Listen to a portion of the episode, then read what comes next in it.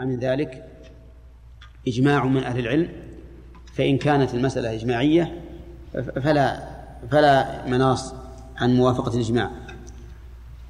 التمساح تمساح نوع من من الأسماك يفترس. هذا أيضا يحرم ولو كان من حيوان البحر. ليش؟ قال لأن له نابا يفترس به. فهل هذا صحيح؟ الجواب نعم ليكن له ناب يفترس به. لكنه ليس من السباع. ولهذا ليس ما يحرم في البر يحرم نظيره في البحر. فالبحر عبارة عن شيء مستقل. حتى يوجد غير التمساح له ناب يفترس به. ها؟ القرش. يوجد أيضا أشياء غريبة إذا شافت الإنسان يعني ارتقت فوقه كما حدثني الذين يغوصون في البحر تكون فوقه مثل الغمامة ثم تنزل شيئا فشيئا حتى تكبس عليه. نعم؟ إذا كبس عليه بيموت. نعم؟ لكن يقول لي أحد البحارة أنه سبحان الله العظيم لها مع المحل الذي يخرج منها فضلات الطعام. يقول إذا قام الإنسان يحك كذا بدأت ترتفع. ترتفع. ولهذا اللي يعرفونه يتوقونه إذا شافوا ظلها لكن إذا ما تمكنوا فعلوا هذا. ثم ترتفع حتى يخرجوا. الحاصل أن في أشياء تقتل ومع ذلك فإنها حلال. وعليه فإننا نقول الصحيح أنه لا يستثنى التمساح وأنه يؤكل. قال والحية الحية. في البحر حيات؟ ها؟ فيها حيات. ليش؟ يقول لأنها مستخبثة. لأنها مستخبثة. طيب لو أن أخذنا كلمة مستخبثة أولا فيها نظر كما سبق والشيء الثاني ليس ما يستخبث في البر يكون نظيره في البحر. مستخبثا. وعليه فالصواب أنه لا يستثنى من ذلك شيء. وأن جميع حيوانات البحر التي لا تعيش إلا في الماء حلال حيها وميتها. لعموم الآية الكريمة التي ذكرناها من قبل. يقول المؤلف رحمه الله ومن اضطر إلى محرم غير السم المؤلف رحمه الله لما بين الحلال والحرام تناول الحلال لا لا يشتبه أولى وش حكمه؟ ها؟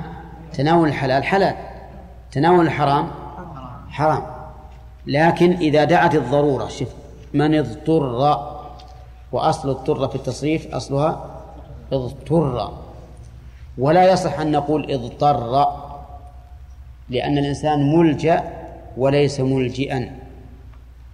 نعم إن قلت إن اضطر اضطر فلان فلانا أن يفعل كذا صح. أما إذا كان وصفا لمن لمن وقعت به الضرورة فلا يجوز أن نقول اضطر. ولهذا في القرآن فمن اضطر أي ألجأته الضرورة. انتبه. وبعض الناس الآن من الطلبة يقول اضطر. خطأ. اضطر غيره. اضطر اضطره غيره. ومعنى اضطر؟ أي أصابته ضرورة إلى أو نعم أصابته ضرورة إلى فعل هذا الشيء. أي لحقه الضرر إن لم يفعل. هذا ما اضطر. لحقه الضرر إن لم يفعل. من اضطر إلى محرم غير السم. محرم منين؟ مهم من كل شيء. محرم من هذه الأشياء المحرمة. من من المأكولات. اضطر إلى محرم حل له منه ما يسد رمقه. استثنى المؤلف السم وسنتكلم عليه. حل له ما يسد رمقه. يسد أي يكفي. رمقه أي بقية حياته. ولهذا يقال الحيوان إذا وصل إلى حال الموت يقول هذا ما فيه رمق أي ما فيه بقية حياة. فيحل للمضطر أن يأكل ما يسد رمقه يعني ما تبقى معه الحياة فقط ولا يشبع. لا يشبع إنما يأكل ما يسد الرمق فقط. الدليل قوله تعالى حرمت عليكم الميتة والدم ولحم الخنزير إلى أن قال فمن اضطر في مخمصة غير متجانب لإثم فإن الله غفور رحيم ها؟ أي آية المائدة حرمت عليكم الميتة والدم ولحم الخنزير إلى أن قال فمن اضطر في مخمصة غير متجانف لإثم فإن الله غفور رحيم وقال تعالى إنما حرم عليكم الميتة والدم ولحم الخنزير وما أهل به لغير الله. فمن اضطر غير باغ ولا عاد فلا إثم عليه. إن الله غفور رحيم. إذن إذا اضطر الإنسان إلى المحرمات هذه جاز له أكلها. لكن الله عز وجل اشترط شرطين. في مخمصة أي مجاعة. والثاني غير متجانف لإثم يعني غير مائل إلى الإثم أي ما ألجأه إلا الضرورة ما ما قصد الإثم فهذا يباح له. في الآية الثانية من اضطر غير باغ ولا عاد. فقيل إن الباغي هو الخارج على الإمام والعادي الطالب للمحرم المعتدي. وعلى هذا وعلى هذا فإذا كان السفر محرما مثلا اضطر في سفر محرم إلى أكل الميتة قلنا لا تأكل لأنك باغ وعاد. والصواب أن الباغي والعادي وصفان للتناول أي غير باغ في تناوله أي لا يريد بذلك أن يتناول المحرم ولا عاد أي متجاوز قدر الضرورة لتفسر الآية التي في البقرة بالآية التي في سورة المائدة. نعم. طيب المؤلف رحمه الله يقول حل له ما يسد رمقه. وهل له أن يشبع؟ ها؟ على كلام المؤلف لا. ليس له أن يشبع. لأن هذا الأكل أكل ضرورة فيتقيد بقدر الضرورة. لكن لو جاء مرة ثانية ها؟ أكل. لا مانع. وقيل له أن يشبع إن خاف أن يجوع في المستقبل. إن خاف جوعا في المستقبل. ولكن الصواب أنه ليس له أن يشبع. وأن وأن هذا وأن هذا الأكل ضرورة.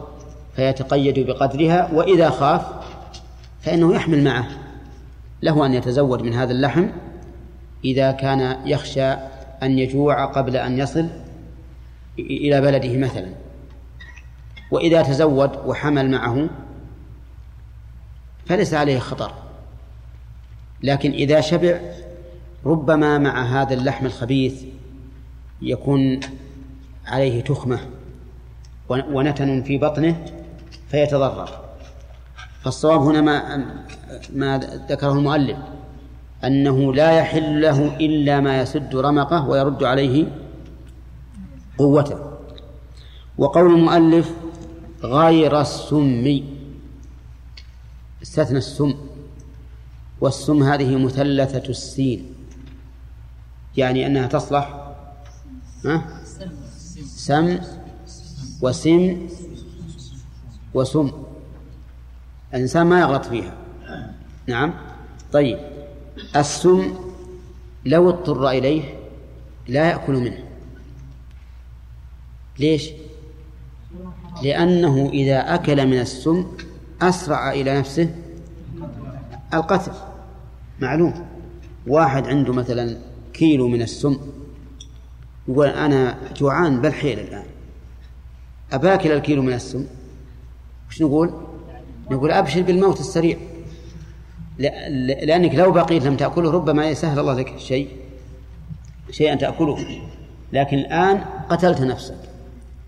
فالسم لا يحل. طيب لو اضطر إلى شرب لبن الأتان. ها؟ الأتان حمارة. يحل. أي يحل. يحل له ذلك. كل المحرمات التي لا تضر بذاتها إذا اضطر إليها الإنسان أكل. أكل منها وشرب. طيب لو اضطر إلى شرب ماء محرم. يشرب؟ ها؟ يشرب. نعم. اضطر إلى شرب الخمر؟ لا يشرب. لا يشرب. لا يشرب. ليش؟ يقول العلماء إن الخمر لا يغني من العطش بل يزيد العطش. ومع ذلك إذا اضطر إليه بحيث تندفع ضرورته بتناوله حل له الخمر. ومثلوا لذلك برجل غص بلقمة ولم يحضر عنده إلا كاس خمر ها؟ له أن يتناول؟ نعم. بس ما يدفع اللقمة فقط. نعم. ويمسك. طيب لماذا؟ لأن هنا تندفع به الضرورة. تندفع به الضرورة. أما غير ما تندفع به الضرورة. اشتهر عند العامة أن نوعا من السعال السعال تعرفونه؟ الكحة أنه يداوى بلبن الأتان. نعم. وكانت وكان العامة أصوليين يعرفون الأصول الشرعية ويقولون إذا حلت الضرورة حلت المحرمات. إذا حلت الضرورة حلت الأولى بمعنى نزلت وحلت الثانية بمعنى أبيحت. ففيه جناس إيش نوعه تام جناس تام. إذا حلت الضرورة حلت المحرمات.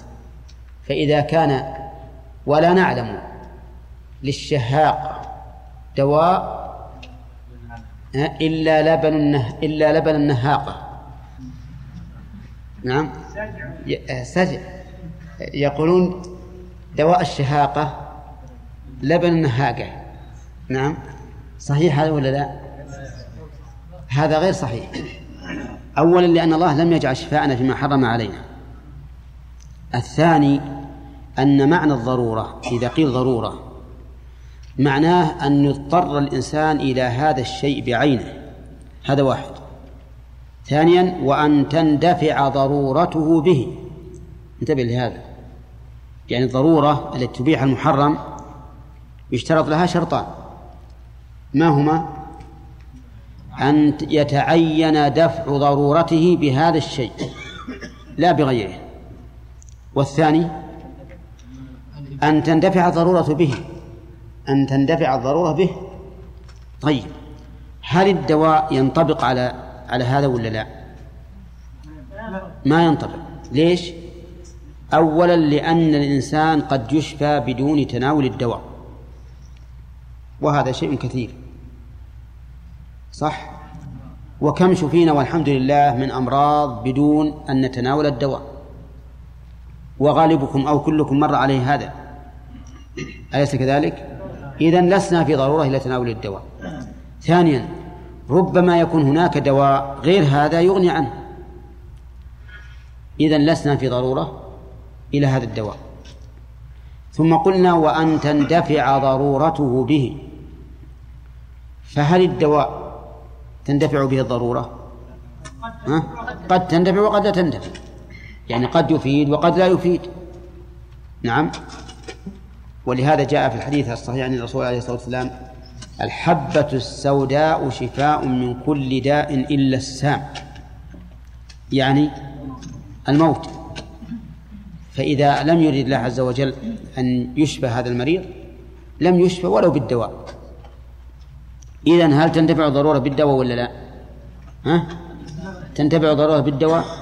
يعني يزول المرض بالدواء ولا لا لا قد يزول وقد لا يزول إذن فلسنا في ضرورة إلى الدواء لسنا في ضرورة إلى الدواء وبهذا تبين أن هذه القاعدة التي استعملها العامة نعم وخلصوا منها إلى البلاغة أيضا بقولهم حلت وحلت نعم.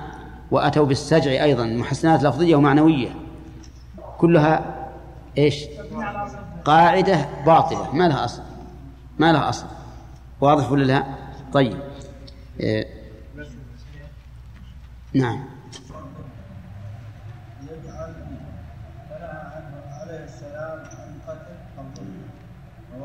إيه هذا نهي عن قتله.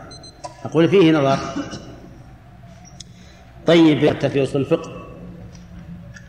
إذا جاء النهي بعد الإباحة إذا جاء الأمر بعد النهي إذا جاء الأمر بعد النهي فهو للإباحة. وإذا جاء الحل بعد التحريم فإنه يقصد به ارتفاع التحريم ولا ينفي أن يكون الشيء واجبا. فقول المؤلف حل له أي ارتفع التحريم. انتبه ارتفع التحريم. لأنه في هذه الحال إذا اضطر إلى أكل المحرم نقول هو حلال إن شئت فكل وإن شئت فلا تأكل. لا يجب أن يأكل يجب أن يأكل لإنقاذ نفسه. وعليه فيكون التعبير هنا بالحل في مقابل ها التحريم فلا ينافي إيش؟ الوجوب فلا ينافي الوجوب. انتبه لهذا. طيب استثنى المؤلف. إلى نفع مال الغير مع بقاء عينه. اضطر إلى نفع مال الغير مع بقاء غيره ونحن نكمل إيش؟ هذا ما هو بيكفي له هنا لازم نحطه هنا. طيب. نحن نقول المؤلف ذكر الاضطرار إلى إلى نفع مال الغير. إلى نفع مال الغير. ونحن نكمل الفائدة فنقول الاضطرار إلى مال الغير إما أن يكون إلى عينه وإما أن يكون إلى نفعه. إما أن يكون إلى عينه وإما أن يكون إلى نفعه. مثال الاضطرار إلى عينه جاع الإنسان وليس عنده إلا خبز لغيره. هنا الاضطرار إلى أي شيء؟ إلى عين المال. الاضطرار إلى نفعه برد الإنسان برد واضطر إلى لحاف غيره. الاضطرار هنا إيش؟ إلى نفعه لا إلى عينه لأن اللحاف سيبقى. والذي يستعمل أو الذي ينتفع به هو التدفئة بهذا بهذا اللحاف. المسألة الأولى إذا اضطر إلى مال الغير. فإن صاحب المال إن كان مضطرا إليه فهو أحق به. إن كان مضطرا إليه صاحب المال فهو أحق به.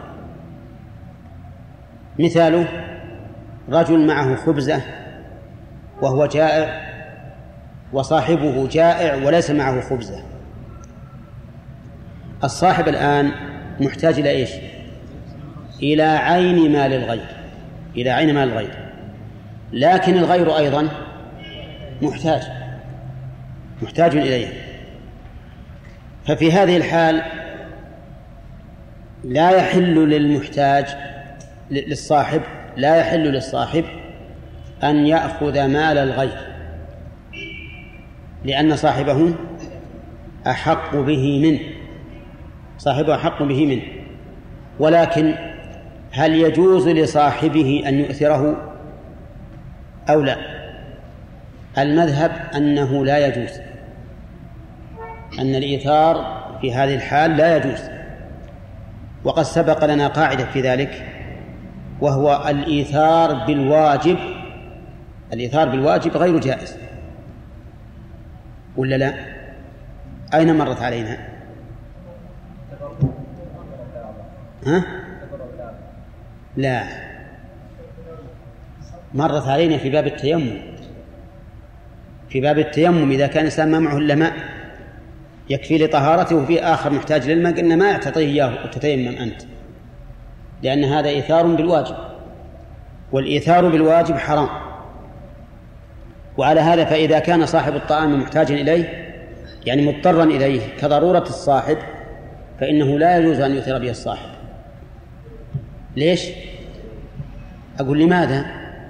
لأن هذا يجب عليه أن ينقذ نفسه وقد قال النبي عليه الصلاة والسلام ابدأ بنفسك ابدأ بنفسك فلا يجوز أن يؤثر غيره لوجوب إنقاذ نفسه من الهلكة قبل إنقاذ غيره هذا هو المشهور من المذهب ووجهه كما رأيتم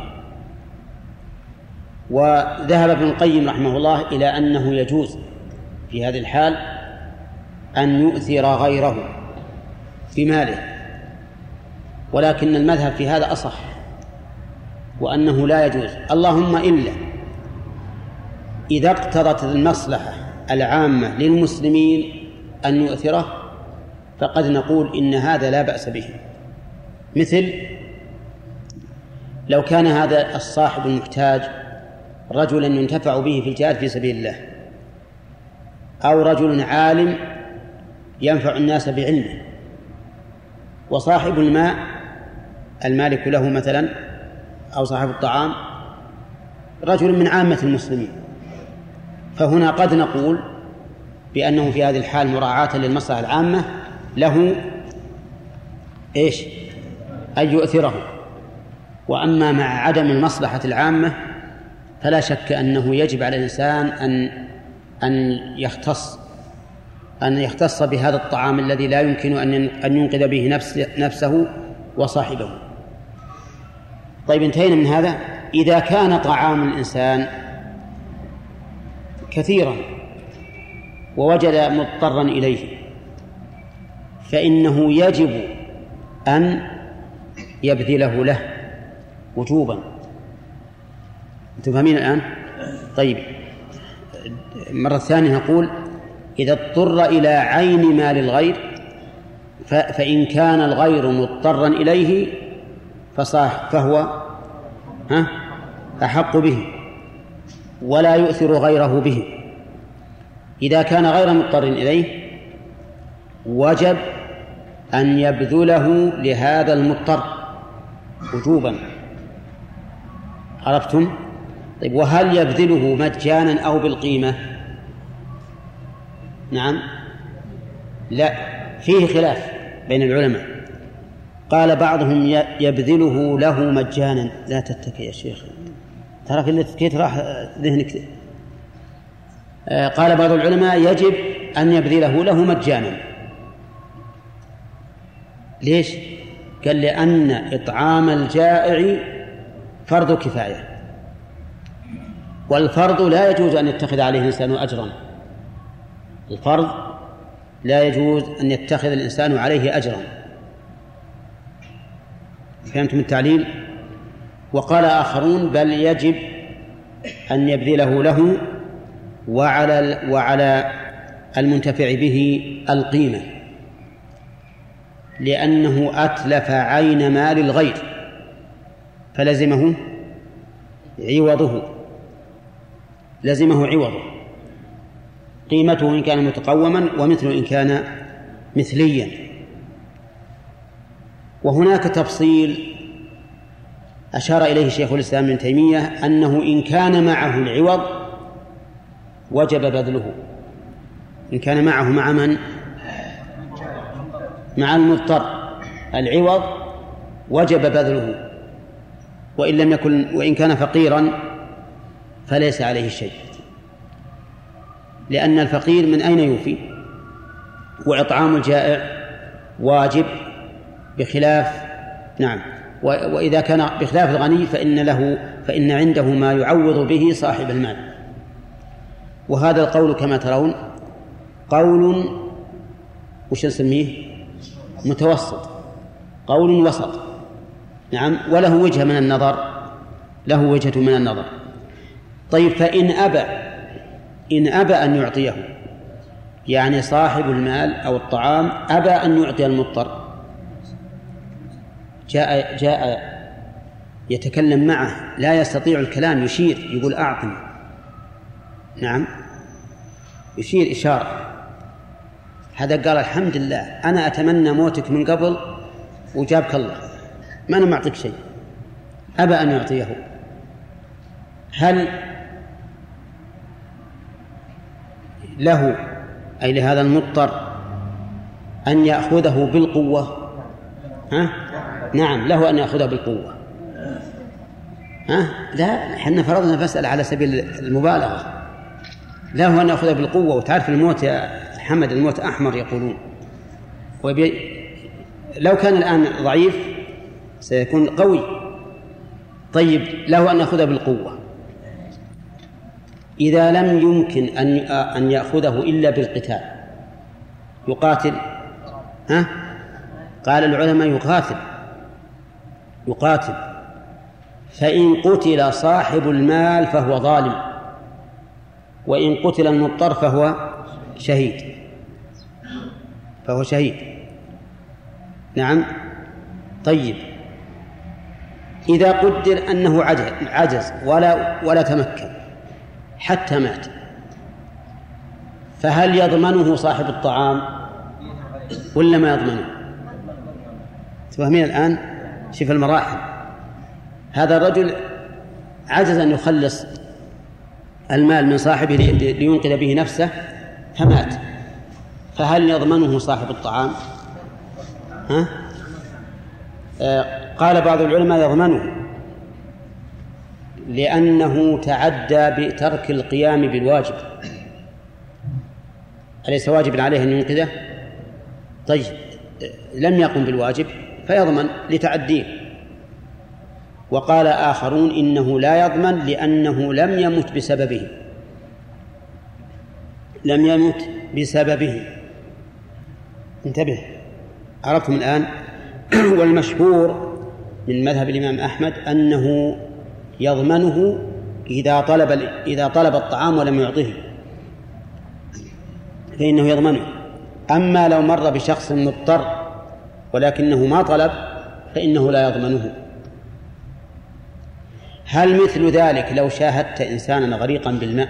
غريقا. وهو يشير أنقذني أنقذني يا رجل أنقذني. وتركته حتى غرق تضمن ولا لا؟ ها؟ المذهب لا تفصيل فيه لا يضمن. والصحيح أنه يضمن طبعا إذا كان قادرا على إنقاذه. إذا كان قادرا أما لو كان عاجلا لا. وفي هذه الحال أيضا أحذركم أن تنزلوا إلى الماء لإنقاذ الغريق إلا إذا كان معكم قوة وأنتم واثقون من أنفسكم. لأن عادة الغريق إذا مسك الإنسان بينقذه ها يغرقه ويحطه تحته. يغرقه ويجعله تحته عشان يركب عليه هو. فإذا لم يكن عند الإنسان قوة قوة بدنية وقوة في معرفة السباحة فهو يغرق. يغرق والحمد لله هذا شيء مهم منك أنت. مهم منك أنت. تروح تذهب إلى هذا الرجل لتنقذه فتهلك أنت وهو. نعم؟ لا هذا واقع هذا. هذا واقع ما في إشكال. ولذلك إيه نعم. ولهذا إذا لم تكن عندك قوة وحذق في السباحة فلا تفكر خذ حذرك. والحمد لله هذا من الله عز وجل. أي نعم. إيه ولا بد أن هناك خبرة. لا بد أن هناك خبرة. وغالب أقول غالب الناس ما يعرف الفن. غالب الناس تأخذ الشفقة يشوف المسكين هذا يغيص مرة ويخرج مرة تأخذه الرحمة وينزل لكنه صحيح لأنه يجب علينا وأقوله كثيرا وأكرر يجب على الإنسان أن يحكم العقل دون العاطفة. العقل هو هو المحكم. أما اللي حكم العاطفة فهذا هوى هوى ربما يجرفه. لكن حكم العقل أولا. طيب انتهينا الآن من الاضطرار إلى إيش؟ إلى عين مال الغير الاضطرار إلى نفع مال الغير ذكره المؤلف. قال من اضطر إلى نفع مال الغير مع بقاء عينه لدفع برد وش اللي يدفع به البرد؟ ها؟ اللحاف. ها؟ الضوء النار يعني وما أشبه ذلك. أو استسقاء ماء مثل الدلو والرشا وما أشبهه وش الثاني يقول؟ ها؟ ها؟ وهي. لا لا لا. ما هو استسقاء المطر. استسقاء ماء من البئر يعني. أو من النهر أو ما أشبه ذلك. طيب ونحوه كما لو اضطر إلى ماعون ليضع فيه الماء أو ليدفئ به الماء أو ليضع فيه الطعام أو ما أشبه ذلك. المهم أنه اضطر لنفع مال الغير. وهل مثل ذلك الركوب؟ الاضطرار إلى ركوب السيارة مثل أن يكون في هلكة في مفازة ومر به صاحب سيارة فهو الآن مضطر إلى إلى الركوب هل هو مثل هذا؟ نعم نعم لأن هذا اضطرار إلى نفع إلى نفع هذه السيارة مثلا أو البعير أو الحمار. وجب بذله له مجانا. وجب بذله له مجانا مجانا بغير عوض. ما الفرق بينه وبين الاضطرار إلى عين المال؟ الفرق بينه وبين الاضطرار إلى عين المال واضح. أن المضطر إلى نفع المال سيبقى ستبقى عين المال. ستبقى عين المال. والمضطر إلى عين المال سوف تفنى عين المال. فبينهما فرق واضح. لأن المضطر إلى النفع يقول له يقول المضطر لصاحب المال أنا ما سيبقى مالك. والله عز وجل يقول فويل للمصلين الذين هم عن صلاتهم ساهون الذين هم يراءون ويمنعون الماعون. هذا منع الماعون في هذه الحال داخل في الوعيد ويل للمصلين الذين هم عن صلاتهم ساهون. ثم قال المؤلف ومن مر بثمر بستان في شجره أو متساقط عنه ولا حائط عليه ولا ناظر فله الأكل منه مجانا من غير حمل. هذا أيضا ذكر في كتاب الأطعمة لأن لتعلق حق الغير به. طيب مر من مر بثمر بستان في شجره مثل عنب وتين برتقال تمر وما أشبه ذلك. مررت به في الشجر فلك أن تأكل منه. وظاهر كلام المؤلف له الأكل مجانا سواء كان مضطرا أم غير مضطر لورود الأثر في ذلك عن النبي صلى الله عليه وسلم. وقوله في شجره أو متساقط عنه ظاهر كلام المؤلف قوله في شجره أنه لو احتاج إلى الصعود فله أن يصعد. أولى لأن الشجر قد يكون رفيعا وقد يكون غير رفيع. ولكن المشهور من المذهب أنه لا يصعد الشجرة. إن كانت الشجرة قريبة من الأرض أخذ منها. وإلا فلا. وسيأتي إن شاء الله التحقيق في هذه المسألة ودليل ودليلها. يقول إذا كان في مفازة ومررت به. ولكني خشيت منه. خشيت منه. فهل يلزمني حمله أم لا؟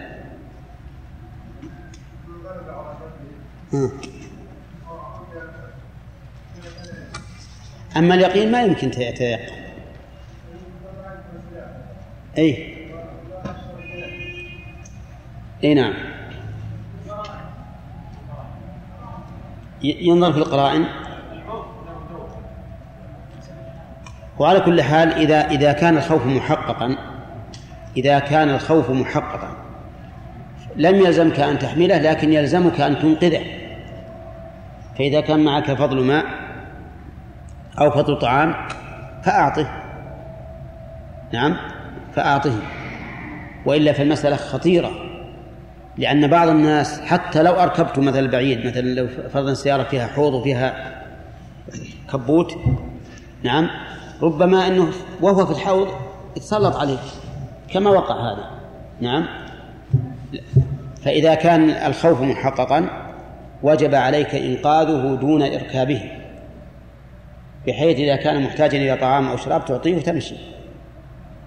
أما إذا كان الخوف غير محقق فأنت يجب أن تحتاط لنفسك في الواقع.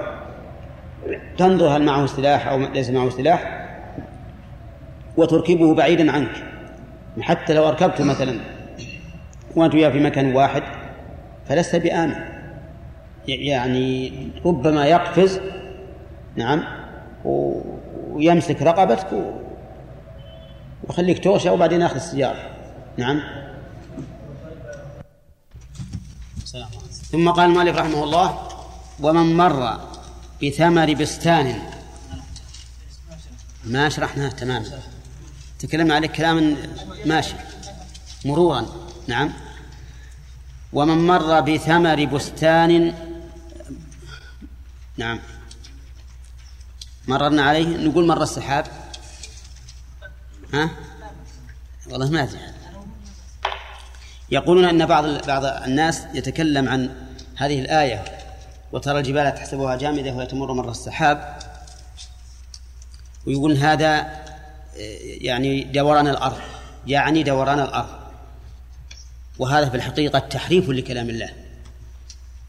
تحريف حرام عليه عليه أن يفسر هذا التفسير. لأن هذه الآية في بطن حدثين كلاهما يوم القيامة. ويوم ينفخ في الصور ففزع من في السماوات ومن في الأرض إلا من شاء الله. وكلنا أتاه داخلين وترى الجبال تحسبها جامدة وهي تمر مر السحاب. صنع الله الذي أتقن كل شيء خبير ما تفعلون. من جاء بالحسنة فله خير منها. فذكرها في بين حدثين يكونان يوم القيامة نشاز. لا وجه له. وهذا مما يدلك على أن بعض الناس لا ينظر إلى سياق الكلام وكأنه لم يقرأ قول الله تعالى يوم تمور السماء مورا وتسير الجبال سيرا. وهذا متى؟ هذا ما يقدر يقول إنه, إنه في الدنيا. هذا قطعا يكون يوم القيامة. فهذه الآية وتسير الجبال سيرا هي قوله وهي تمر مر السحاب فيكون هذا يوم القيامة. ونحن الآن مررنا على هذه المسألة مرورا. نعم. أما تحسبها ما ما يدل على إن أنه ما يكون. يعني الرائي يحسب هذه الأشياء جامدة لشدة الهول ولكنها تسير. هذا السير العظيم. ما يمنع. لأن لأن القرآن يفسر بعضه بيضا بعضا. يوم تمور السماء مورا وتسير الجبال سيرا فويل يومئذ للمكذبين. نعم. طيب مررنا على هذا مر الكرام ولكنه في الحقيقة مر البخلاء لأن ما أعطيناه حقه. يقول من مر بثمر بستان في شجره أو متساقط عنه ولا حائط عليه ولا ناظر نعم فله أن يأكل فله الأكل منه مجانا. حطوط مع الشرح هذا. فله الأكل منه مجانا من غير حمل.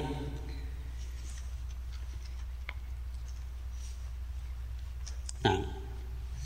قول من مر بثمر بستان من هذه عامة؟ تشمل الذكر والأنثى والمسلم والذمي. كل من مر.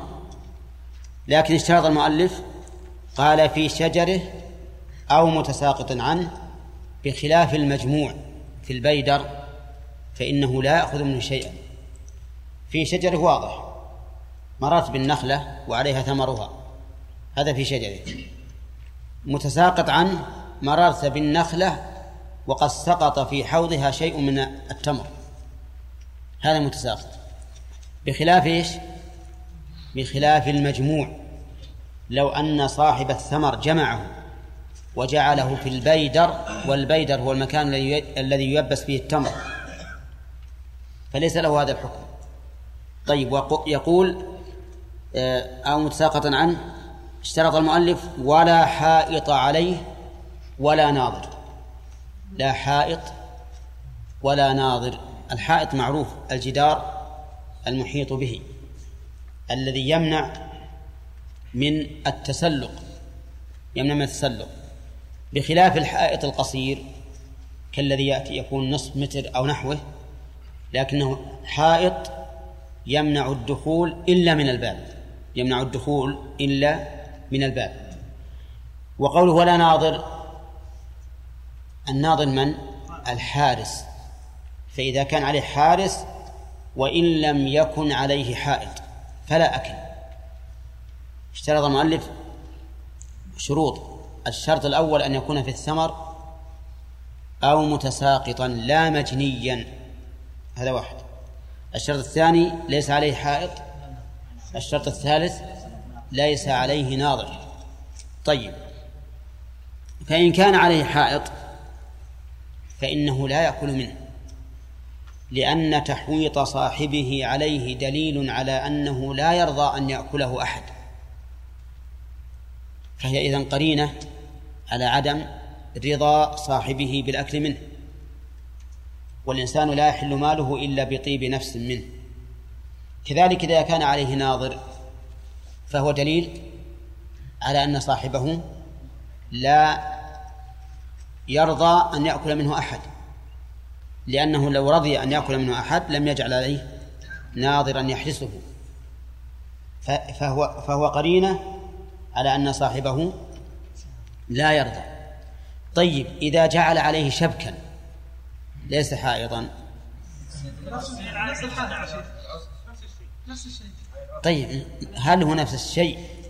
أو أن هذا الحائط عن البهائم؟ ها؟ على كل حال ينظر. ينظر. الظاهر أن الحائط أن الشبك هذا اللي فيه الشوك يظهر أن هذا عن البهائم فقط. والشبك الرفيع هذا الطويل المربع الظاهر أنه عن الجميع. طيب ولننظر الآن الدليل على هذا. الدليل أن الرسول عليه الصلاة والسلام أذن لمن مر بالحائط أن يأكل منه غير متخذ خبنة. الخبنة هي التي يجعلها الإنسان في طرف في طرف ثوبه يعني في حجره يعني ما يحمل منه شيء. ولهذا قال المؤلف من غير من غير حمل من غير حمل. فالشروط إذن شروط الأكل ثلاثة. وإن قلتم شروط الأخذ فهي أربعة. شروط الأكل ثلاثة. ما هي؟ أن يكون الثمر على النخل أو متساقطا. لا مجنيا. لا مجنيا. الشرط الثاني أن لا يكون عليه حائط والشيط الشرط الثالث أن ليس له حارس ناظر يعني حارس. طيب إن كنا نتكلم عن الأكل فهذه شروطه. إن كنا نتكلم عن الأخذ فنزيد شرطا رابعا وهو ألا يحمل ألا يحمل. نعم؟ فإن حمل فهو فهو حرام لأن الأصل تحريم أكل المال. ولكن في الحديث شرط لم يشر إليه المؤلف وهو أن الرسول عليه الصلاة والسلام أمر من دخل حائطا أن ينادي صاحبه ينادي عليه ثلاث مرات فإن لم يجبه فإن أجابه استأذنه وإن لم يجبه أكل. وهذا شرط لا بد منه لأنه دل عليه الحديث. وما دل عليه الحديث وجب اعتباره. وعلى هذا فنزيد شرطا رابعا للأكل. رابعا للأكل وهو أن ينادي ثلاثا. فإن أجيب استأذن وإن لم يجب أكل. أيضا اشتراط الحائط اشتراط انتفاء الحائط فيه نظر لأن ألفاظ الحديث من دخل حائطا والحائط هو الذي محوط بشيء وعلى هذا فلا فرق بين النخل الذي ليس عليه حائط أو أو الشجر الذي ليس عليه حائط وبين الشجر الذي عليه حائط. نعم. فالذي تبين من السنة أن الشرط هو أن يأكل بدون حمل وأن لا يرمي الشجر لا يرميها رميا بل يأخذ بيده أو إذا كان قد تساقط في الأرض. وأيضا يشترط أن أن ينادي صاحبه ثلاثا. إن أجابه استأذن وإلا أكل. هذا الذي دل عليه الحديث وهو من ما مما ذهب إليه الإمام أحمد رحمه الله. وذهب الجمهور إلى أن ذلك ليس بجائز. وحملوا الأحاديث على أول الإسلام أو أول الهجرة حين كان الناس فقراء محتاجين. وأما مع عدم الحاجة فلا يجوز. ولكن الصحيح أنه عام.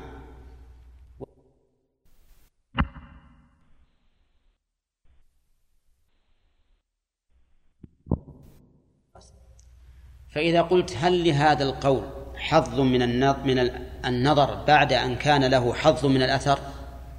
فالجواب نعم. وهو أن هذا مما جرت العادة بإيش؟ بالتسامح فيه. بالتسامح فيه. نعم. ثم إن ظاهر كلام المؤلف أنه لا فرق بين كون الإنسان ابن سبيل أو كان مقيما حتى في الحوائط الذي في البلد لا بأس إذا مررت أن تأخذ. ولكن جرت العادة عندنا هنا في القصيم أنهم قد يبيعون ثمرة النخل على رجل آخر. يبيعونها على رجل آخر لا يبقى الحكم ثابتا حتى ولو كان قد اشتراها رجل آخر أو نقول لما اشتراها ملكها والسنة إنما جاءت بالنسبة لصاحب الحائط. هذا هو الأقرب وأن اشتراء الرجل لها يكون بمنزلة حيازة صاحب الحائط لها. فإذا علمنا أن هذا النخل قد بيع ثمره فإننا لا نأكل منه. ثم قال المؤلف رحمه الله وتجب ضيافة المسلم المجتاز به في القرى يوما وليلة. تجب هذا بان حكم الضيافة. والضيافة أن يتلقى الإنسان من قدم إليه من قدم إليه فيكرمه وينزله بيته ويقدم له الأكل. نعم هذه الضيافة. وهي من محاسن الدين الإسلامي. وقد سبقنا إليها إبراهيم عليه الصلاة والسلام. كما قال الله تعالى هل أتاك حديث ضيف إبراهيم المكرمين؟ المكرمين الذين أكرمهم إبراهيم ولا يمتنع أن يقال أيضا والذين أكرمهم الله عز وجل بكونهم ملائكة. فحكم الضيافة إيش؟ واجب.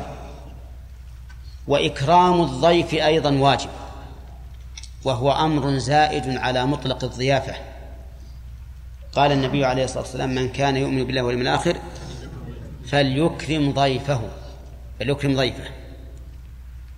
أي من كان يؤمن إيمانا كاملا فليكرم ضيفه. وإكرام الضيف بما جرت به العادة يختلف باختلاف باختلاف الناس. الضيف أو المضيف ها؟ أو الجميع. آه الجميع في الواقع. الجميع. أما المضيف فلقوله تعالى لينفق ذو سعة من سعته ومن قدر عليه رزقه فلينفق مما آتاه الله. فلينفق مما آتاه الله.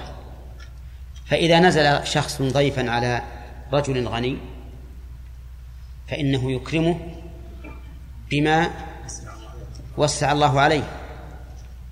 وإذا نزل بإنسان فقير فيكرمه بما قدر عليه. قد ينزل هذا الرجل على شخص وغني ويكون إكرامه بأن يذبح له ذبيحة ويدعو من حوله. وقد ينزل على آخر ويكون إكرامه بأن يقدم له صحنا من التمر. نعم. ليش؟ لأن هذاك الأول عنده مال وموسن الله عليه وهذا فقير. كذلك باعتبار الضيف فالضيوف ليسوا على حد سواء. ينزل بك ضيف صاحب لك ليس بينك وبينه شيء من التكلف تكرمه.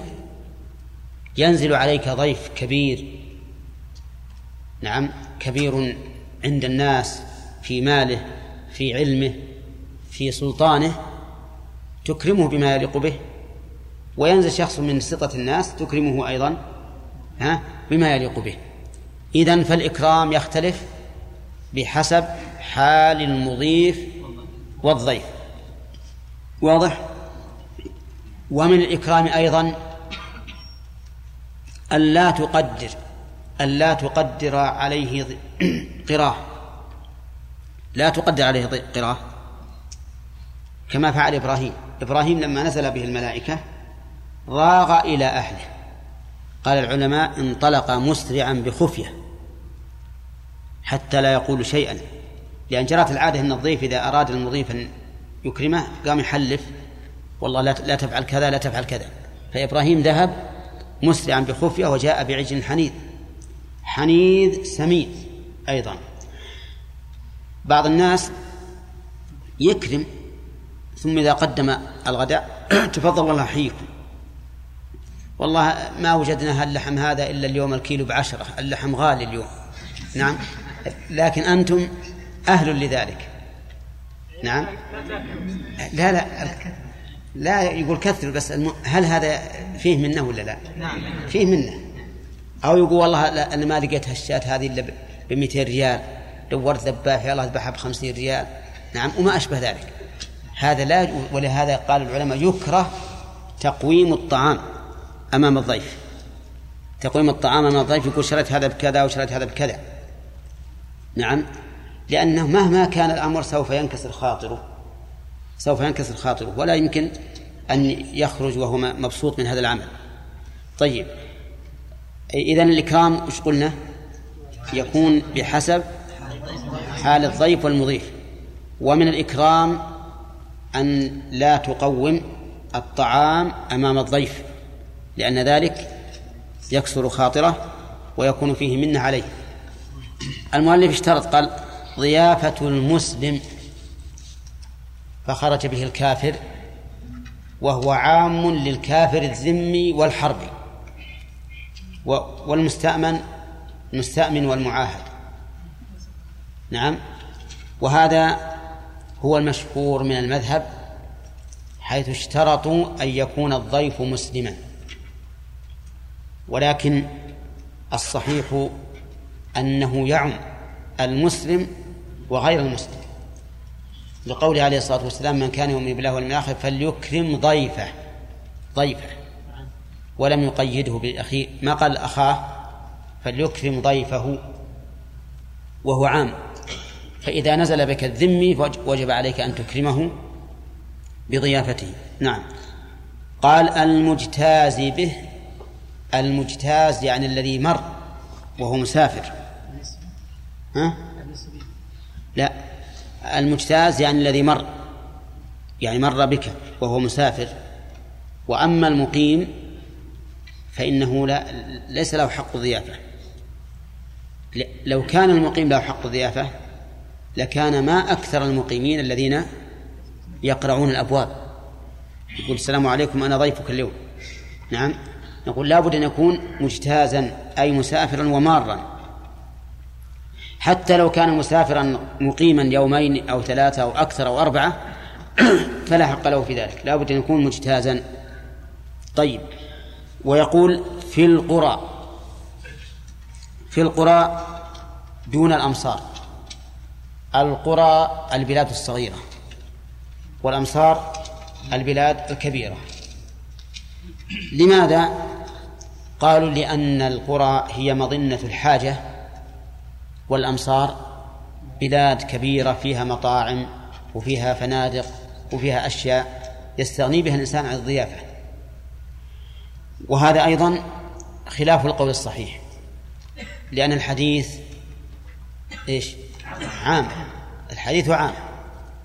وكم من إنسان يأتي إلى الأمصار؟ فيها الفنادق وفيها المطاعم فيها كل شيء لكن يربأ بنفسه أن يذهب إليها. يكرهها. فينزل ضيفا على صديق أو على إنسان معروف. نعم. فنقول إذا نزل به قال والله رح شوف البلاد كلها فنادق كلها مطاعم. هذه ما تليق. فإذا نزل بك ضيفا ولو في الأمصار فالصحيح الوجوب. أيضا يقول المؤلف الشارح ولا يجب أن ينزله ببيته. ما يجب أن ينزله ببيته. يعني لو نزل بك الضيف تقول الله يحييك إذا جاء الساعة واحد ونصف للغداء ولا صلت الساعة ثمان للعشاء ولا صلت الساعة خمس جيت للفطور نعم. طيب أنا أبقى بالبيت وأنام وأستريح. قال لا. ما يمكن. أين أذهب؟ كيفك؟ حتى في القرى ما يجب أن ينزله ببيته. نعم. وش يقول؟ عندنا مثل عامي يقول المسجد أدفى لك. نعم. طيب. إذا قال ما يخالف؟ المساجد الآن تغلق بالليل. أين أذهب؟ على كل حال الصحيح أنه يجب أن ينزله في بيته الصحيح أنه يجب أن ينزله في بيته لأن الرسول صلى الله عليه وسلم أعطانا كلمة جامعة مانعة واضحة وهي فليكرم ضيفه. وليس من الإكرام أنه إذا تعشى أو تغدى تقول يلا أطلع. نعم هذا ليس من الإكرام. إذن نقول يجب إكرامه بما جرت به العادة في طعامه وشرابه وما ومنامه ومنامه. نعم والحديث عام.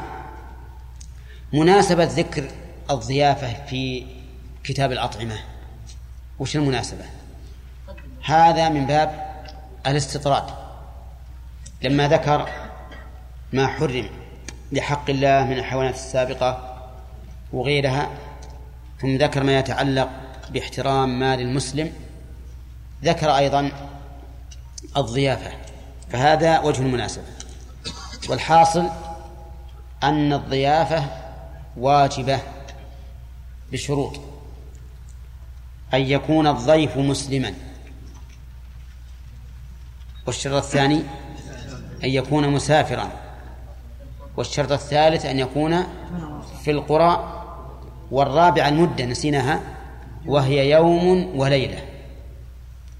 لقول النبي عليه الصلاة والسلام من كان يؤمن بالله واليوم الآخر فليكرم ضيفه جائزته. قالوا وما جائزته يا رسول الله؟ قال يوم وليلة أو يومه وليلته. فالشروط إذن أربعة. بعد اليوم والليلة إلى ثلاثة صدقة. يعني إكرامه من يوم وليلة إلى ثلاثة صدقة. وما عدا ذلك فقال النبي عليه الصلاة والسلام ولا يحل له أن يثوي فيحرجه. شوف كلام الرسول عليه الصلاة والسلام. لا يحل له للضيف أن يثوي أي يبقى فيحرجه. إذن الضيف إذا بقي ثلاثة أيام يغادر. يغادر ولا يبقى. لأن علل الرسول عليه الصلاة والسلام قال فيحرجه. فعلم من هذا التعليل حكمة الحكم وهو أنه لا يثوي عنده وأنه إذا كان لا يحرجه فلا بأس. لأن في بعض الناس لو يبقى عندك أشهرا ما فأنت مسرور منه. ولا سيما إذا كان ضيفا على الأعزب على العزاب. العزاب يحبون أن ينزل عندهم الضيف. ها؟ لأنه لا لا الله كيف لا يا شيخ لا, لأنه يؤنسهم وليس هناك محرم يعني في البيت محرم يعني حريم يخجلون ويتعبون من الضيف. فالمهم فالمهم أن قول الرسول صلى الله عليه وسلم فيحرجه يفيد أنه إذا لم يكن فيه إحراج فلا بأس أن يبقى الضيف ولو فوق ثلاثة أيام. نعم؟ طيب. يقول انتهى الباب. طيب إحنا ذكرنا أن المذهب في مسألة البيت لازم أننا نقول مذهب أنه لا يجب إنزاله بالبيت أولى لكن بشرط أن يجد مأوى. أما إذا لم يجد مأوى فلا بد من إنزاله بالبيت لو فرضنا في أيام الشتاء ما يجد مأوى. فيجب أن ينزل بالبيت. والصحيح أنه يجب إنزاله بالبيت ولو وجد ماء. حتى لو كان في مساجد مفتوحة فإنه يجب إنزاله بالبيت لأن هذا من إكرامه. نعم. ها؟ أنه ما يوجد مأوى؟ إي نعم لأنه حينئذ يكون فرض كفاية. إيواؤها الآن فرض كفاية لا بد منه. ثم قال المؤلف ها؟ الدرس القادم؟ مناقشه شيخ ومواضع مناقشه إيه وين؟ الدرس القادم إن شاء الله مناقش نعم. كيف؟ كل ما كل ما كملنا باب هي العادة. توها تو تعلن الساعة. تو تعلن ها؟ فيه.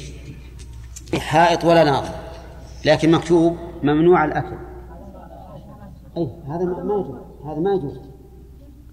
لأن المراتب في الحقيقة ثلاث إما أن نعرف أنه يرضى وهو قال للناس لأن فيه ناس زمن الخير يقولون اللي ينزل أنا أذكر واحد عندنا يقول اللي ينزل عندنا في دار من حضار حضار يعني يستظل الناس فيه وقال اللي ينزل في هذا الحضار فله أن يأكل من النخل.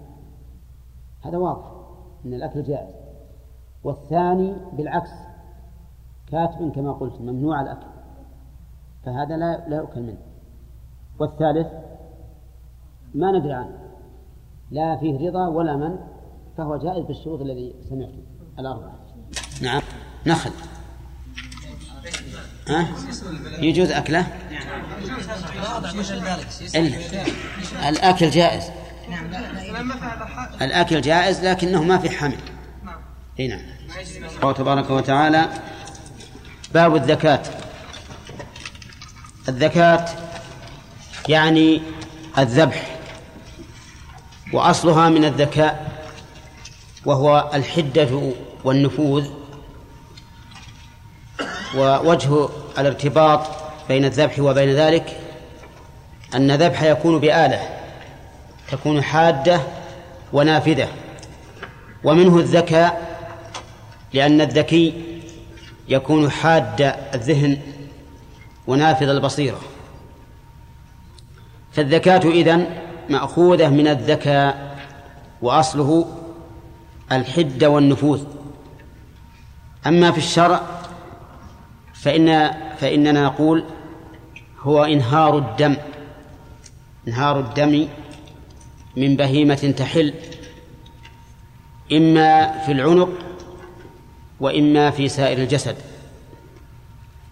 انهار الدم من حيوان مأكول إما في العنق إن كان مقدورا عليه أو في أي محل كان من بدنه إن كان لا إن كان غير مقدور عليه. وحكمه أنه شرط لحل لحل الحيوان المباح. الذكاة شرط لحل الحيوان المباح. فكل حيوان مباح فإنه لا يحل إلا بذكاة وهل يشمل ذلك ما أبيح للضرورة؟ يعني مثلا لو أن إنسانا احتاج اضطر إلى حمار مثلا فهل لا بد لحله من الذكاة الجواب نعم. لا نقول إن هذا في الأصل حرام فيحل. سواء ذكيته أو خنقته أو أصبته في أي موضع من بدنه بل نقول إنه لما أبيح للضرورة صار حكمه حكم ما أحل لغير ضرورة. نعم. يقول المؤلف رحمه الله لا يباح شيء من الحيوان المقدور عليه بغير زكاة. لا يباح يعني لا يحل. وقول شيء من الحيوان المقدور عليه بغير زكاة. قولها المقدور عليه فيه نظر لأن ذكرنا في قبل قليل تعريف الزكاة الشامل للمقدور عليه والمعجوز عنه وأن الزكاة انهار الدم من حيوان مأكول إما في الرقبة وإما في أي موضع كان من بدنه عند العجز. وحينئذ لا نحتاج إلى تقييد ذلك بقولنا المقدور عليه لأن الزكاة تكون حتى في غير المقدور عليه كما سيأتي إن شاء الله تعالى في كلام المؤلف وغيره. يقول بغير زكاة إلا الجراد والسمك. فإن قلت ما هو الدليل على أنه لا يحل فالدليل قوله تعالى حرمت عليكم الميتة والدم ولحم الخنزير وما أهل لغير الله به والمنخنقة والموقوذة والمتردية والنطيحة وما أكل السبع إلا ما ذكيتم. فاشترط الله الزكاة. إذا اشترط الله الزكاة لحل هذه التي أصابها سبب الموت فكذلك غيرها من باب أولى. لأننا نقول إذا كانت هذه التي أصيبت بسبب الموت لا تحل إلا بذكاة فالتي لم تصب من باب أولى. لأنه إذا لم يعفى عن الذكاة في هذه التي أصيبت بسبب الموت فأن لا يعفى عنها فيما سواها من باب أولى. وحينئذ لا يحل إلا بذكاة والحكمة من ذلك يعني إحنا عرفنا الدليل. فما هو التعليل؟ التعليل ما أجمع عليه الأطباء من أن احتقان الدم في الحيوان مضر جدا في الصحة ويسبب أمراضا عسيرة البر. وحينئذ نعرف حكمة الشارع في إيجاب الزكاة. ولهذا هذه الأشياء شوف والمنخنقة والموقوذة والمتردية والنطيحة وما أكل السبع. هذه الخمس أصيبت بما يميتها يعني ما ماتت حتف أنفها ومع ذلك لم تحل لماذا؟ لاحتقان الدم فيها. وما أكله السبع؟ سيأتينا إن شاء الله بيان بيان وجه عدم حله لأنه السبع ليس أهلا للزكاة كما سيأتي. طيب. يقول المؤلف رحمه الله إلا الجراد والسمك وكل ما لا يعيش إلا في الماء فهذه تحل. إلا الجراد فيحل بدون زكاة مع أن الجراد لا يعيش إلا في البر لكنه يحل بغير زكاة. لماذا؟ أولا في الدليل قال النبي عليه الصلاة والسلام أحلت لنا ميتتان ودمان فأما الميتتان فالجراد والحوت. وهذا يروى من حديث ابن عمر موقوفا عليه ومرفوعا بسند ضعيف. لكن حتى لو كان موقوفا عليه فله حكم الرفع لأن هذه الصيغة من الصحابي تدل يحكم لها بالرفع. أما الحكمة من حل الجراد فلأن الجرد ليس فيه دم حتى يحتاج إلى إنهاره. ولا فيه دم؟ لا ما في دم أبدا لا شوي ولا كثير. نعم. ولهذا إن شاء الله تدور لنا سامي جرادة. نعم. معناه على كلامك أن الحشرات تحل. الحشرات لا بد فيها من ذكاة ما أدري عنك. اسمع بس يا طلال؟ خليك سامع و... والتعليلات اللي عندك خلها في بطنك. طيب اسمع الآن نقول الجراد للنص والتعليل. التعليل ليش؟ لأنه ليس فيها دم يحتاج إلى إنهار. ولهذا قال النبي عليه الصلاة والسلام ما أنهر الدم وذكر اسم الله عليه فكل. طيب وأظن مر علينا في باب الآنية أن بعض العلماء قال لابد من أن يموت بسبب من الإنسان وأنه لو مات بدون سبب من الإنسان فإنه لا يحل لكنه قول ضعيف. طيب قال والسمك السمك أين يعيش؟ يعيش في الماء. وعلى هذا فقول المؤلف وكل ما لا يعيش إلا في الماء من باب عطف العام على الخاص. من باب عطف العام على الخاص. فكل شيء لا يعيش إلا في الماء فإنه لا يحل فإنه يحل بدون زكاة. الدليل من القرآن قوله تعالى أحل لكم صيد البحر وطعامه متاعا لكم وللسيارة. ومن السنة ما في حديث أبي عبيدة الطويل الذين بعثهم النبي عليه الصلاة والسلام في سرية وأعطاهم تمرا ونفد التمر وجاعوا حتى قيض الله لهم حوتا كبيرا يسمى العنبر. وجدوه على الساحل وكان عظيم الجسم حتى إنه لا يجلس النفر في قحف عينه فيسعه من كبره وحتى إنهم أخذوا ضلعا من أضلاعه ونصبوه هكذا ورحلوا أكبر جمل عندهم فمر من تحت الضلع فشبعوا وأكلوا وأتوا بشيء منه إلى النبي صلى الله عليه وسلم. كذلك أيضا حديث ابن عمر الآن في الذكر أحلت لنا ميتتان ودمان أما الميتتان فالجراد والحوت. فصار في هذا في حل السمك والحوت بغير زكاة دليل من الكتاب ومن السنة. طيب حتى لو لم يكن حتى وإن كان فيه دم. نعم وإن كان فيه دم. ومعلوم أن السمك الكبير فيه دم. فإذا ولو كان فيه دم. فإن قلت لماذا؟ وهو فيه دم محتقن. وأنت عللت قبل قليل تحريم الميتة وشبهها بأن فيها دما محتقنا ضارا. قلنا إن الضرر وانتفاء الضرر بيد من بيده النفع والضر وهو الله عز وجل. وإذا أباح الله لعباده ميتته فإننا نجزم بأن دمه المحتقن لا يضر. وهي من حكمة الله عز وجل. ذلك لأن الحصول على السمك حتى نذكيه أمر متعسر أو متعذر. فلذلك كان من حكمة الله عز وجل أن أباح لعباده هذا السمك بدون زكاة. طيب إذن كل حيوان مباح يشترط لحله إيش؟ الذكاة إلا حيوان البحر والجراد.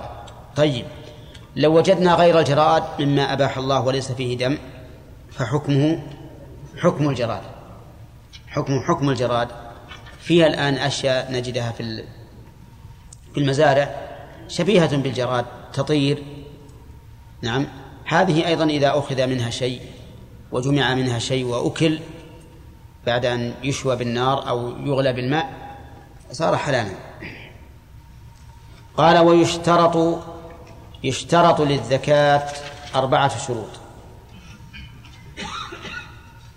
ظاهر كلام المؤلف الحصر وأن الشروط أربعة ولكن سيأتينا إن شاء الله تعالى بعد الكلام عليها أن هناك شروطا أكثر من أربعة. تبلغ إلى عشرة تقريبا. أولا قال المؤلف أهلية المذكي وذلك بأن يجتمع فيه وصفان العقل والدين. العقل والدين. أما العقل فقال بأن يكون عاقلا. عاقلا. والعقل معروف. هو ما يعقل به الإنسان الأشياء. وضده من لا عقل معه سواء كان مجنونا أو مبرسما أو سكران أو دون التمييز. المهم أنه لا عقل له ولا تمييز. هذا لا يصح لا تصح زكاته. من ليس بعاقل لا تصح زكاته. فلو أن طفلا دون التمييز أمسك عصفورا وذبحه وهو لا يدري ليس عنده تمييز فإن هذا العصفور ها لا يحل. لماذا؟ غير عاقل. ولو أن مجنونا سطى على شاة وذبحها برقبتها فإنها لا تحل لأنه ليس له عقل. طيب. لماذا يشترط العقل؟ قالوا لأنه لا بد من قصد التذكية. لأن الله يقول إلا ما ذكيتم. والفعل لا بد فيه من قصد. والعاقل ليس له قصد. سيف. أنا مش قلت؟ أي وغير العاقل ليس له قصد.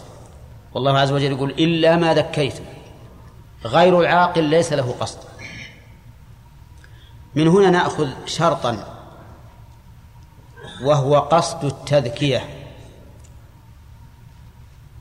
يعني زيادة على العقل نشترط أن يقصد التذكية. فإن لم يقصدها مثل لو أن إنسانا أمسك بسكين ليقطع حبلا. وكان الحبل على مرتفع على رقبة شاة وهو بقوة اتكائه على الحبل انقطع الحبل بسرعة ونزلت الشاة على رقبة ونزلت السكين على رقبة الشاة وقطعتها تحل ولا ما تحل؟ ليش؟ لأنه لم يقصد التذكية إذا أضف إلى هذا الشرط شرطا آخر وهو قصد التذكية. فإن لم يقصد التذكية فإنه فإنها لا تحل. ويمكن أن يؤخذ هذا الشرط من قوله تعالى إلا ما ذكيتم والعاقل لا وغير العاقل لا ينسب إليه فعل. طيب هل يشترط مع ذلك قصد التذكية للأكل أو إذا قصد التذكية لغرض غير الأكل حلت الذبيحة.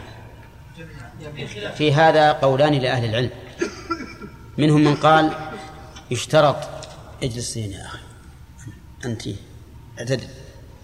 منهم من قال إنه لا بد أن يقصد الأكل. فإن لم يقصد الأكل لم تحل. الذبيحة لماذا؟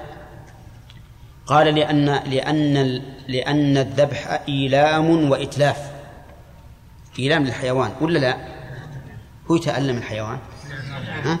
ما في شك إيلام وإتلاف مال إيلام لحيوان وإتلاف لمال وإذا لم يقصد الإنسان التذكية فهنا لا يحل له أن يؤلم الحيوان الأكل قصد. إذا لم يقصد الأكل لا يحل له أن يؤذي الحيوان وأن يتلف المال. طيب أي صورة يمكن أن لا يقصد التذكية؟ مثل قصد سبحان الله العظيم. أي صورة لا يمكن أن يقصد الأكل؟ مثل إنسان عنده شاة كثيرة الثغاء وهو يريد أن ينام وعجز عنه لا ينام منها.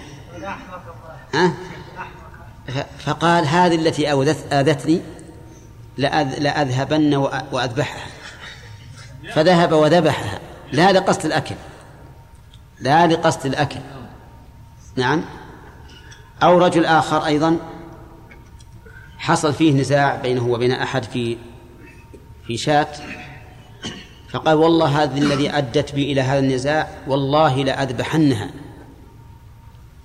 فذبحها لقصد حل يمينه. لقصد حل يمين. ما هو قصد بياكله فمن العلماء من قال إنها لا تحل وهو اختيار شيخ الإسلام ابن تيمية. ومنهم من قال إنها تحل لأنه قصد التذكية. وقصد التذكية قصد صحيح سواء قصد الانتفاع بها بالأكل أو قصد حل يمينه أو قصد اندفاع ضررها. نعم. فتولد الآن من هذا الشرط. وش تولد؟ تولد شرطان. قصد التذكية.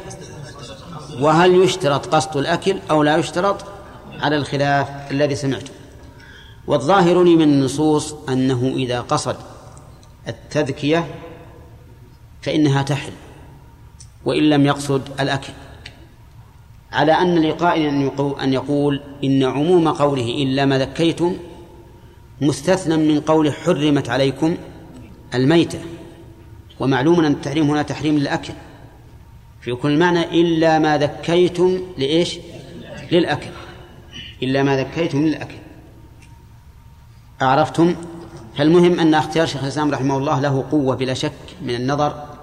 لكن الذي يظهر أن العموم أن الأخذ بالعموم أرفق بالناس أرفق بالناس.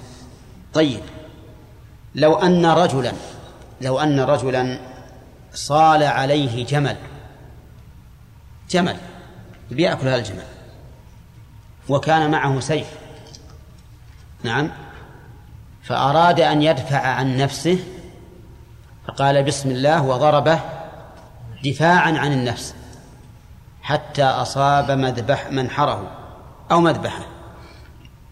يحل ولا ما يحل؟ انتبه. لا هذا ما يحل. على القولين. ليش؟ لأنه ما قصد التذكية. قصد الدفاع عن نفسه ولهذا لا يهمه أن يضربه في رقبته في رأسه في ظهره ما يهمه. فهنا أما نعم لو قصد التذكية قال هذا ما دام صار علي بيذبح ذبح وأقصد التذكية. لكن مع قصد دفع الصول فهنا ينبني على الخلاف. عرفتم الآن؟ طيب إذن لا بد من القصد. أن يكون عاقلا وقلنا إن أهلية أهلية المذكي تدور على أمرين العقل والدين. ما هو الدين؟ قال المؤلف مسلما أو كتابيا. مسلما أو كتابيا. المسلم هنا من دان بشريعة محمد صلى الله عليه وسلم. لأن هذه الشريعة نسخت جميع الأديان. كل الأديان الآن باطلة ما عدا شريعة محمد صلى الله عليه وسلم. ومن زعم أن دينا غير الإسلام قائما قائم اليوم. مقبول عند الله فهو كافر مرتد مرتد. لأنه كذب قول الله تعالى إن الدين عند الله الإسلام وهذه الجملة تفيد الحصر لتعريف طرفيها. وقال ومن يبتغي غير الإسلام دينا فلن يقبل منه. فالآن لا فرق بين اليهودي والنصراني والشيوعي والمرتد وغيرهم في أن دينهم لن لن يقبل ولن ينفعهم عند الله. لن ينفعهم عند الله. طيب هل يمكن أن يطلق الإسلام على غير المسلمين في حال قيام شرائعهم؟ ها؟ نعم. وهذا في القرآن كثير. نعم. قال الله تعالى عن امرأة عن بلقيس رب إني ظلمت نفسي. ها؟ وأسلمت مع سليمان لله رب العالمين. والآيات في هذا المعنى كثيرة. نعم. الثاني أو كتابيا. كتابيا أي يهوديا أو نصرانيا. فإن اليهودي والنصراني تحل ذبيحته لقوله تعالى اليوم أحل لكم الطيبات وطعام الذين أوتوا الكتاب حل لكم وطعامكم حل لهم. قال ابن عباس رضي الله عنهما في تفسير الآية طعامهم ذبائحهم. وهذا أمر معلوم. لأننا لأننا لو فسرنا الطعام هنا بالخبز والتمر وما أشبهه لم يكن فرق بين الكتابيين وغير الكتابيين. فإن غير الكتابيين أيضا يحل لنا أن نأكل خبزهم تمرهم وما أشبه ذلك. فالمراد بهم بذلك ذبائحهم وإنما أضافه إليهم لأنهم ذبحوه ليطعموه فصار طعاما لهم. فطعام الذين أوتوا الكتاب حل لنا وطعامنا حل لهم. طيب طعام الذين أوتوا الكتاب. هل نقول إن كل ما اعتقدوه طعاما فهو حلال وإن لم يكن على الطريقة الإسلامية؟ نعم. نعم. المشهور عند أهل العلم عامتهم لا. وذهب بعض العلماء من الأقدمين والمتأخرين أن ما اعتقدوه طعاما فهو حلال. لنا. لأن الاختصاص هنا وطعام طعام الذين أوتوا الكتاب الاختصاص لولا أن له فائدة لم يكن له فائدة وهي أن طعامهم يتميز عن طعامنا باعتقادهم إياه طعاما. فإذا كانوا مثلا يعتقدون أن الصعق بالكهرباء ونحوه يعتبر طعاما أو أن المصعوق بالكهرباء ونحوه يعتبر طعاما فهو حل لنا فهو حل لنا. كما لو أن أحدا من من من الفقهاء خالفنا في شرط من شروط الزكاة وذك الذبيحة على اعتقاده فإنها تكون حلال لنا ولا لا؟ ها؟ لنفرض أنه شافعي المذهب. شافعي المذهب ذبحها ولم يسمي الله. فهي حلال لنا وله. لماذا؟ لأنه اعتقدها حلالا فهي حلال لنا وله. أما لو ذبحها من اعتقد التحريم فهي حرام. المهم أن بعض العلماء قال ما اعتقده أهل الكتاب طعاما فإنه حلال. ولا نحتاج إلى ولا ولا يحتاج إلى قطع الحلقوم والمري. ولا إلى التسميع.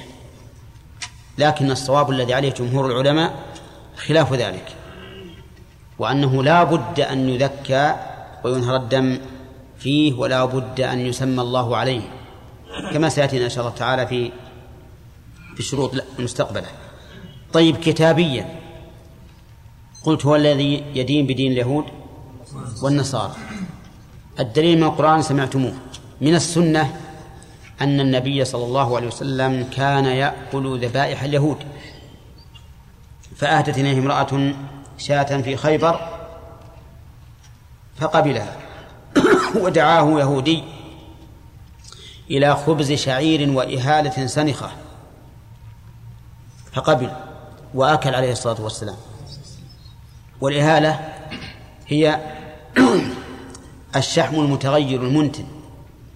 الذي يسمى عندنا المحزر. نعم. لأنه متغير لكنه يعقد الطعام ويفيد فيه. طيب.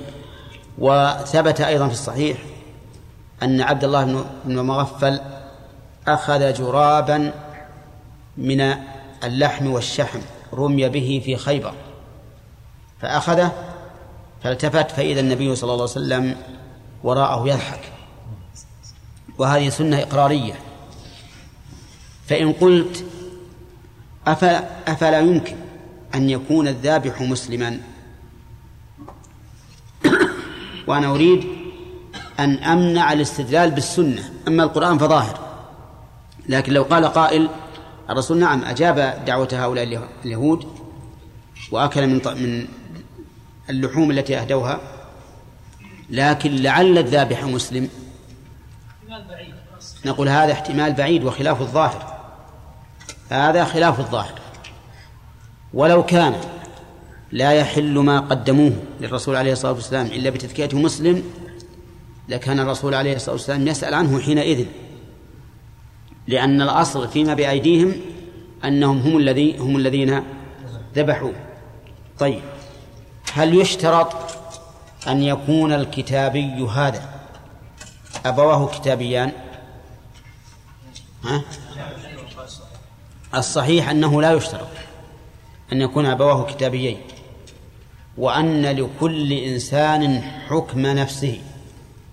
فلو قدر أن الأب شيوعي أو وثني وأن ابنه اعتنق دين اليهود مثلا أو دين النصارى فإن ذبيحته على القول الراجح حلال لأنه داخل في عموم قوله تعالى وطعام الذين أوتوا الكتاب حل لكم.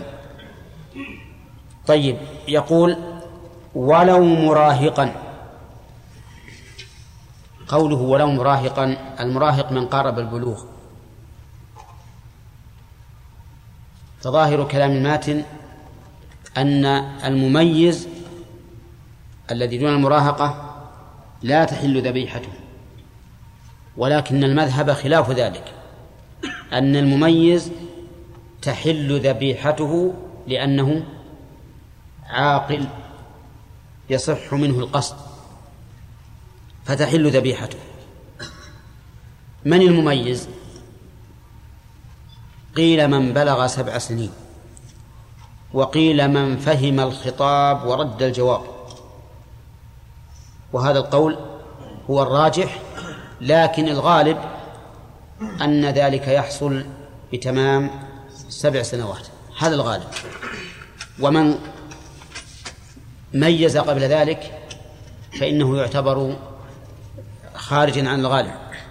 ومن تأخر تمييزه عن ذلك فهو أيضا خارج عن الغالب. فالغالب أن السبع وما قاربها نزولا أو علوا يكون بها التمييز. ولو مراهقا. أو امرأة. امرأة. المرأة تحل ذبيحتها. نعم. لعموم قوله تعالى إلا ما ذكيتم.